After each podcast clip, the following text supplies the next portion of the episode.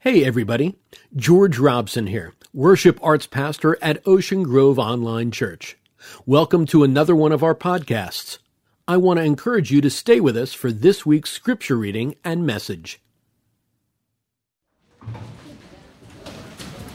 Well, good morning. Good morning. My name is Megan Faulkner, and I'm the pastoral director of student ministries here at the Ocean Grove Church, which means that I pastor 6th through 12th grade students and their families. I'm part of the teaching team here. Pastor Rich, our senior pastor, is not here this morning. He's moving, not churches, just homes. It's fine, fine. Um, so you can just pray for him in the midst of that move. But here we all are today. I want, first of all, can we talk about the east breeze for like a minute? So the scripture says, right, that even the wind and the waves obey him. And I made the bad choice to wear black jeans this morning on my way here, I said, Jesus, even the wind and the waves obey you. Please, please, please, please, Jesus, please make that east breeze. And we were sitting there. I mean, won't he do it, right? Like, he loves us. So I want to talk to you this morning, to those of you who feel like you're stuck. Maybe you've even felt like quitting. Maybe you feel like throwing in the towel. It could be your marriage. You've tried and you've tried and you've tried, and you just don't feel like there's any other way to get it back to the place that it should be. It might be that you feel like quitting on a dream that you've had. You thought one day you could, and maybe one day you would, but now you think there's just no way. Or maybe it's a ministry that you felt like God wanted you to do, but no matter how hard you try, it just doesn't seem to come through. Maybe it's on your kids, and not that you want to throw them away, obviously, but you've prayed and you've prayed and you've prayed, and you just don't see how there's any other way that they're going to come back to Jesus and live a life that's honorable to Him. It could be an addiction that you've tried and tried and tried to overcome, and you've prayed and you've fought and you have dedicated and you have rededicated and you have tried and tried again, but you just cannot seem to put this thing behind you. It could be your prayer for someone else to come to faith in Jesus, and it seems like the harder you're praying, the farther they seem to get from God. Some of you, it might just be that you feel like you're stuck in this cycle of life. You've done everything you can hang in there. And it all just feels like a little too much. This is a message for someone who has tried and prayed and believed, and you feel like you have nothing left. You're stuck. It's my prayer for you that God's word will speak to you today from Hebrews 10. It's in your bulletin, and it says, So do not throw away your confidence, it will be richly rewarded. You need to persevere. We need to persevere. You need to persevere so that, here's the so that, when you have done the will of God, not when you've done what you think you want to do when you want to do it, when you have done the will of God, you will receive what He has promised. For in just a little while, He who is coming will come and not delay. In just a little while, He will come. We need to persevere. The title for this morning's message is Perseverance Moving Out of Stuck. Let's pray. Father, we ask that your word would speak life and faith, that we could persevere by your power, so that when we've done the will of God, not our own will, Lord, but your will, we will receive what you have promised. We pray this in Jesus' name. And everybody said, Amen. Is anybody ready for some good news today? Okay, me too, so I'm glad we're here together. We are going to get to the bulk of our scripture in just one minute, but I want to share something with you quickly beforehand. So don't be like, Megan's giving a TED talk and she's not preaching. Just hang on, okay? We're going to get there. I'm going to give you a resource from Angela Duckworth. She's someone who studied at Harvard and Oxford, so she's incredibly smart. And she did research and she asked this question Why do successful people succeed? So she and her team went and researched three different categories of people to find out why these specific categories of people succeeded. The first was at a famous military academy. The second, she went to some very challenging schools. And the third, she went and studied, wait for it, world class spelling bee champions. I'm pumped about this. So they wanted to find out of those cadets at the military academy which ones succeeded, which ones dropped out first, and why. And when they went to the challenging schools, they wanted to find out which teachers specifically were successful and went the distance, and which ones caved in and quit before the end of the semester. And then they went to look at fifth grade, brilliant little kids who spelled words that's like 172 letters, and they wanted to find out why, when they were equally talented, some would rise to the top and some would cave under pressure. Why are some people successful? And what they discovered, it was not what they expected. It was not the IQ. It was not the intelligent quotient, but instead it was the AQ, the adversity quotient. It wasn't just in how smart they were, it was in how much they could overcome. So, not the IQ, but the AQ. And Angela Duckworth wrote this really awesome book called Grit. And in this book, she has this quote that I love. And it says, What is grit? Grit is passion and perseverance for the long term. I like this. It's both passion, meaning I'm excited about it, right? But it's not just passion, it's perseverance. And it's not just perseverance for the short term, it's perseverance for the long term. We're not talking about perseverance for a season or a few weeks. We're talking about true perseverance. We're talking about serving Jesus when you have a chronic illness or showing back up when it's easier to walk away. We're talking about true perseverance. And today, I want to show you this really powerful story. It's in your bulletin in a little handout that I believe could give many of us the faith to go on when it would be so much easier to walk away. It's in the Old Testament. Interestingly enough, we're going to look at the sixth book of the Old Testament, and we're going to look at the sixth chapter. This is important, tuck that away. In the Old Testament, the sixth chapter of the sixth book of the Old Testament. I'm going to give you some context before we start. God had promised his people Jericho. That's the context. But they had yet to take hold of the promise. Okay, so God promised his people this land, but they didn't get there yet. And let's look at Joshua 6 1 in your bulletin. We're going to take this big portion of scripture this morning, and it tells us this. Now the gates of Jericho were tightly shut because the people were afraid of the Israelites. So you've got Jericho, you've got these big walls, and nobody's allowed to go out, and nobody is allowed to come in. But the Lord said to Joshua, This is what God says I have given you Jericho, its king, and all its strong warriors. You and your fighting men should march around the town once a day for six days. This is your assignment.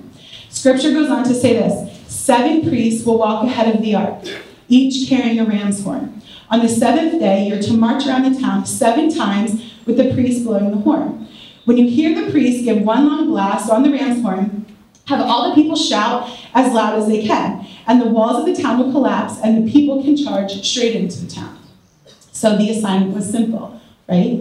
Walk around the walls one day at a time. On the seventh day, walk around seven times, shout, blow your horns, and the walls will come tumbling down. Why do we give up when God has promised us so much? Why do we find it hard to keep going and lose our trust in the promises of God? I am not saying, hear me clearly this morning, church, I am not saying that the Israelites did. I'm saying that we do. And I want to show you two reasons that this is very, very common, and you might see yourself in these reasons. I see myself. The first reason, number one, is that our perspective is often limited. Our perspective is often limited. We are not seeing how God calls us to see. For example, let's talk about Jericho for a moment. Jericho is not a very big city. In fact, you could march around it in about an hour or so. So the problem wasn't that the city was big, the problem was that the walls were high. And if you can imagine, the Israelites were so close to the promise, but just on the other side of the walls, and the walls were so high that the promise seemed impossible to obtain. Many, or maybe some of us, can relate to this. There are those of you who are like, you know what you want. You've got a dream, you've got a vision, you've got a place that you would like to be in life, you know what you want to have, but all you can see to achieve that are walls and obstacles and problems. I know this is where I want to be. In fact, I believe that this is where God wants me to be. But all you can see is that which is keeping you from the promise.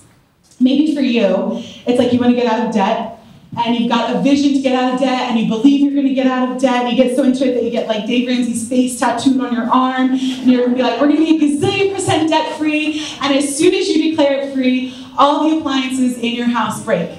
And all you see are just wall after wall after wall. You think, we are going to be the family that honors Jesus. And then it's Sunday morning and everyone's getting ready for church at the same time.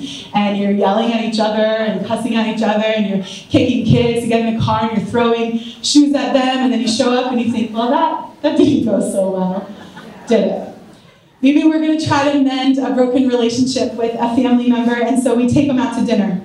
Mistake number one, we're doing it in a public place. And it breaks out into this shouting match right? And everyone's yelling, you had great intentions, but the people around you are feeling uncomfortable and they call security on you at Applebee's or wherever you are. So the problem is that we have a very limited perspective. We're not seeing through the lens by which God calls us to see, which is His. And here's what's interesting look at your text. If you remember our text in verse 1, it's fascinating. Verse 1, verse 1 says, Jericho was securely barred. Remember that? It said no one can go out and no one can go in. But then in verse 2, look what it says I have given you Jericho. So verse 1 says you can't go in, and verse 2 says, I've already given it to you. Why did God do that? Because God is the only one who can speak in the past tense before a present reality. He is the only one who can tell you what is when what is isn't yet. And I wonder if some of us might be in a situation like that on our own, where what he says about us is different than what we think about us. What he says about you is different than how you feel about you, even now. God might say that you're healed, but you feel broken. And God might say that you're blessed, but you feel like he has forgotten you. And God might say, You are an overcomer by the blood of the Lamb and the word of your testimony, but you feel like you are overcome every single day. And like life is just too much sometimes. Why is it? Because our perspective is often very limited. We are seeing through our lens and not His. It's like the Israelites, if you notice, they don't know the end of the story. God told Joshua, but Joshua didn't tell them. He just said, go march around the walls. Get up on Monday and march on Monday. Get up on Tuesday and march on Tuesday. Get up on Wednesday and march on Wednesday. And if you don't know what happened, I'll give you a spoiler alert. On the seventh day, they went seven times around the walls of Jericho and they all came tumbling down. If you didn't grow up in Sunday school, I didn't grow up in Sunday school, but if you didn't grow up in Sunday school, there's this kid song, and it's like Joshua fought the battle, Jericho, Jericho, and the walls came tumbling down. You know what I'm talking about? You, you could do it better than I. Do you remember that song? So I didn't grow up in church and I knew that song, but let me tell you what, Joshua would have hated that song. It's a dumb song. He would have despised that song. And do you know why? Because there is so much more to the story than what that little song says. It wasn't just this seven day joy hike, like take your canteen and we're gonna go, oh, look, a butterfly. Like, that's not what they were doing. This is not that. This was 40 years of wandering and 40 years of wondering, where are you, God? And we're ready, and you've promised, and you haven't come through on that promise yet. And we believe that you will, and we're getting back up and we're hanging in there and we don't want to give up, and but we don't see it, but we're getting back up, God, and we're still believing. And, and when we don't have faith, well, we're trying to have faith 40 years of this. There's so much more to it, and this is a problem. So often, when we look at others, we see their success and we see their victory lap, we see their seventh lap, and we don't know the price they paid, and we don't know the pain they endured, and we don't know the story behind the story, before the story that no one told, the story of getting back up and continuing to persevere. We don't know their 40 years and six laps prior. We can't even imagine the private battles and the personal sacrifices of someone who continues to believe God even when they don't see the promise, which he assures will absolutely come true. It's perseverance, it's the price, it's the private cost of faith. So why do we give up? Our perspective is often limited. We're seeing through our own eyes and our own lens and not His. And secondly, our progress in the faith isn't always obvious.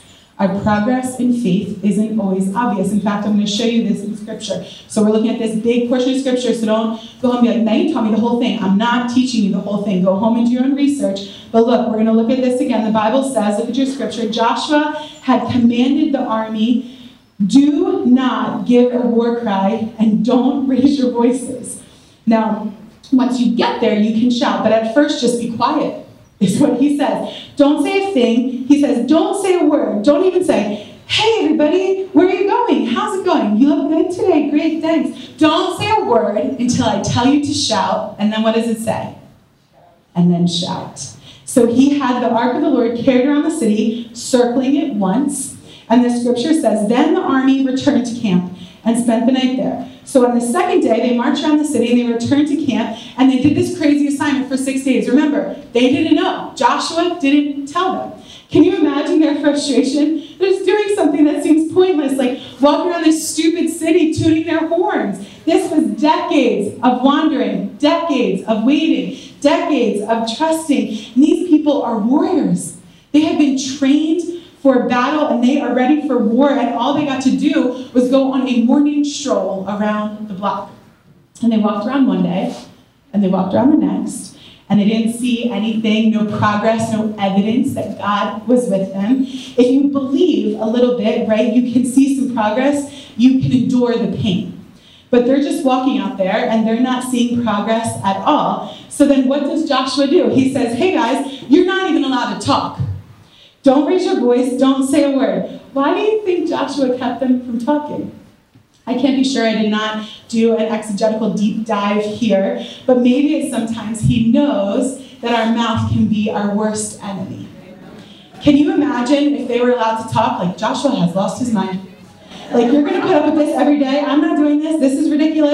This is ridiculous. 40 years we've been serving God and nothing's happening. They just get each other all whooped up about it. I don't know where he is. I don't know what he's doing. My feet hurt. This is ridiculous. I came out here to fight. I'm not doing this stuff. I don't know if you're going to do this. This is the dumbest thing I've ever seen. Where's God? And they just get each other in a big frenzy. Things are bad. And they might get worse. That's why sometimes we have to tell ourselves to just be quiet and keep doing what God told us to do. We just have to preach to ourselves to just zip it up and keep on marching. To be quiet and keep trusting, to just stop it and keep praying, to be done and keep loving someone who seems unlovable, to shut up and keep on forgiving, and to show up when everybody else leaves, walks out. Sometimes we have to turn to ourselves and say, Flesh, I don't believe you. I'm choosing faith. Circumstance, I don't believe you right now. I'm choosing God. I'm choosing to walk by faith and not by sight. Be quiet, feelings. I'm only trusting God. What's interesting again, if you know, God told Joshua that the process would take seven days. But Joshua did not tell those people. For all they know, they're in a marching band. Like, here we go again, and it's frustrating, and there's no end in sight when we're doing the right thing and it doesn't seem to make a difference. It's so much easier to honor God. It's so much easier to do what's right. It's so much easier to stay the course when we feel like it's working and, and it's paying off. You can endure a season of financial hardship if you knew that a blessing was coming, a bonus was coming, a promotion was coming, a victory was coming. We could deal with someone close to us depression if we knew that depression would end at a certain time. We can take the pain when we know that God is working. So where is he in times like that when, when we don't know? When we don't see him? Maybe in that case it was that God was building their faith. He's just teaching them to depend on him to see the results. What I discovered is this that God often does something in us sometimes before he does something for us. He changes me before he changes my circumstance. And that's the story of my life in the past few years. Marching around the walls, not seeing them come down. And I don't know how transparent to be with you. I never know like the threshold of how much people can handle. But this last year particularly was pretty tough for a lot of people, right? If not the toughest year of your life, one of them, especially for those of you who are in any form of leadership anywhere in the world. And I'll tell you right now, it was actually a really incredible year for me. So much so that like I have a little survivor's guilt over it, and there's been really incredible good times. But it was also a really, really, really tough year. Because no matter how much we prayed here at OGC and how much we tried to get things right, it was impossible to get everything right all of the time this year. Does anyone else feel that way? Am I alone, Ranger here? I felt like I was just stuck, like marching around and marching around and marching around these walls. In the years prior to last year, I was the Israelite in the wilderness. And then finally, the walls of Jericho came down around me. And finally, what happened is that I recognized this very simple truth that God was still with me. And He kind of brought me back to center. And what I realized is that when we're tempted to quit, when we're tempted to be in a stuck position, it's always good to remember why we started that thing. And I remember I didn't go into ministry for it to be easy, and I didn't care if I was popular, and I didn't care if I was liked. I went into it because people are lost and dying and need help and salvation. And his name is Jesus, and it's about him and has nothing to do with us. And we don't know who hangs in the balance of us staying in this race of faith with Jesus our perseverance can lead to someone else's salvation. And how insane is that? Someone else can come to know Jesus because we have chosen to stay in this race of faith. I want to talk to someone who has been faithful for a long time. You've been trusting God, you've been praying, you've been believing, and you still don't see this promise. I want to tell you that it may be closer than you think. It might be closer than you think. I'm wrapping up in the next minute and a half. Um, but I need to tell you that the concept I'm about to tell you is 0% my own. I watched two preachers preach on this, and I thought, I have to tell you this this morning. Like, woke up in the middle of the night with a stomach ache. Like, if I don't tell this, this hangs in the balance for someone. So, do you know who Florence Chadwick is? I'm going to tell you about her. She's this amazing woman. She's the first woman to swim the English Channel both ways. It's an incredible accomplishment. And in 1952, she decided to attempt this 26 mile swim um, between the California coastline and the Catalina Island. And 15 hours into this really grueling swim, this very heavy fog settled in on her, and she lost her bearing. And she couldn't see, and she was confused, and she was exhausted, and she got really discouraged when she was swimming. And she wanted to get in the boat. And the people in the boat said, No, no, no, just keep swimming. Just keep swimming, just keep swimming, just keep swimming. And she couldn't take it anymore. And she, she was so disoriented that she threw in the towel and she quit. And it wasn't until she got in the boat and could really hear everybody that she realized the shoreline was less than half a mile away. And I don't know who this is for, but you may be closer than you think. Our key text, you need to persevere so that when we've done what? What we want to do? Absolutely not. When we have done the will of God, we will receive what He has promised. Maybe you've been walking for a long time. I have some friends in my life who need healing, and I pray, Jesus, please heal them. I'm begging Him to heal them. I'm like the persistent widow in Luke 18. I've done a lap and I'm still praying, and I do another lap and I don't see a thing. And God, I am trying to hang on. And maybe we're like Habakkuk, where are you, God? Do you not hear my cry? Why do you let the innocent suffer? And we don't understand God, and we don't see you. And we're running around the third lap, and we're continuing to go, God, we don't see anything. All we see are walls. All we see are obstacles. God, we don't feel you, and we don't even feel like we've heard from you. And then we're on lap four. We're continuing to trust God. We really want to trust God, but now we're discouraged. And now we're wondering, like, do we need to quit? Did I did I have this thing wrong? Actually, is he really there? And we're continuing to trust him, and we don't feel like it right now, and, and we're kind of ticked off at lap four, and we don't even know if he's real. at this point, but somehow we get back up and we keep going around. And at one point, before we know it, we're actually on lap number six. And we may be one lap away from the victory lap, one lap away from the promise. We may be closer than you think. Remember, the Israelites didn't know that lap seven was the victory lap. They just kept going and they kept trusting. And that's why I came to tell somebody this morning don't you quit on six. Don't you quit on six. Don't you quit on five or four or three or two or one. And don't you quit on God. Don't you quit on your marriage. Don't quit believing for your children. Don't walk away from your ministry. Do not give up on your dream. Do not stay in the pit of depression or anxiety. Don't give up on reconciliation with a neighbor or a family member or a friend. Don't you dare give up on the goal when you are a half a mile from the finish line. Don't abandon the church. Don't run away from Jesus. Don't abandon God. Don't you quit on six. The victory may be closer than you think. You could throw in the towel or you could pick it back up and wipe the sweat off, and you can keep on walking and you can keep trusting. You may be closer than you think you are. Whenever you feel like you're ready to quit this walk of faith, just remember why you started. Where were you when you first encountered Jesus? When you want to quit, you take yourself right back to that place. For me, it is a tiny church in a tiny farm town, hundreds of miles from here. Where were you when you first heard the news of the gospel? When you want to quit, when you abandon, when you want to abandon the faith, you take yourself right back to that spot. Remember why you said yes to Jesus and this life with Him in the first place. You just keep swimming.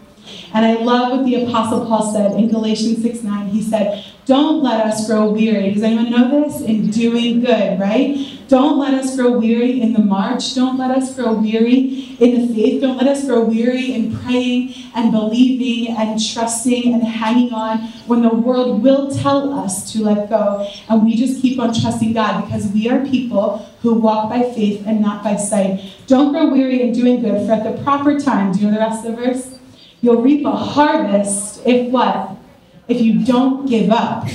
This is for somebody this morning. Don't you quit on six. Don't quit on God. He hears the cries of your heart and He is with you. And so, what do we do? We persevere. Let us persevere so that we will experience what does our key text say? The blessings of God. Requires perseverance. I don't know who this is for, but the devil wants you to throw in the towel.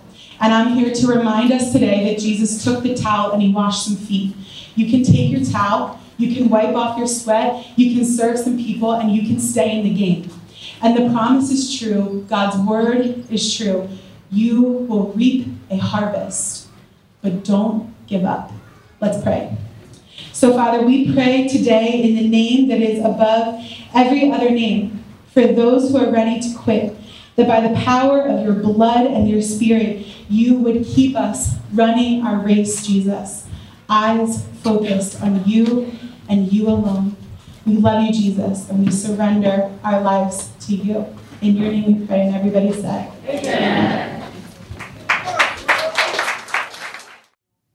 We really appreciate you staying with us this time around. Remember, you can always search out other podcasts from OGC by looking up Ocean Grove Church or type in oceangrovechurch.com slash podcast question mark format equals RSS in your player of choice.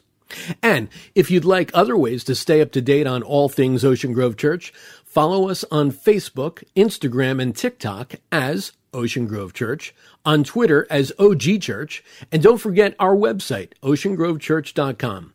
And you can contact us via email at oceangrovechurch at gmail.com. Until next time, we bid you peace.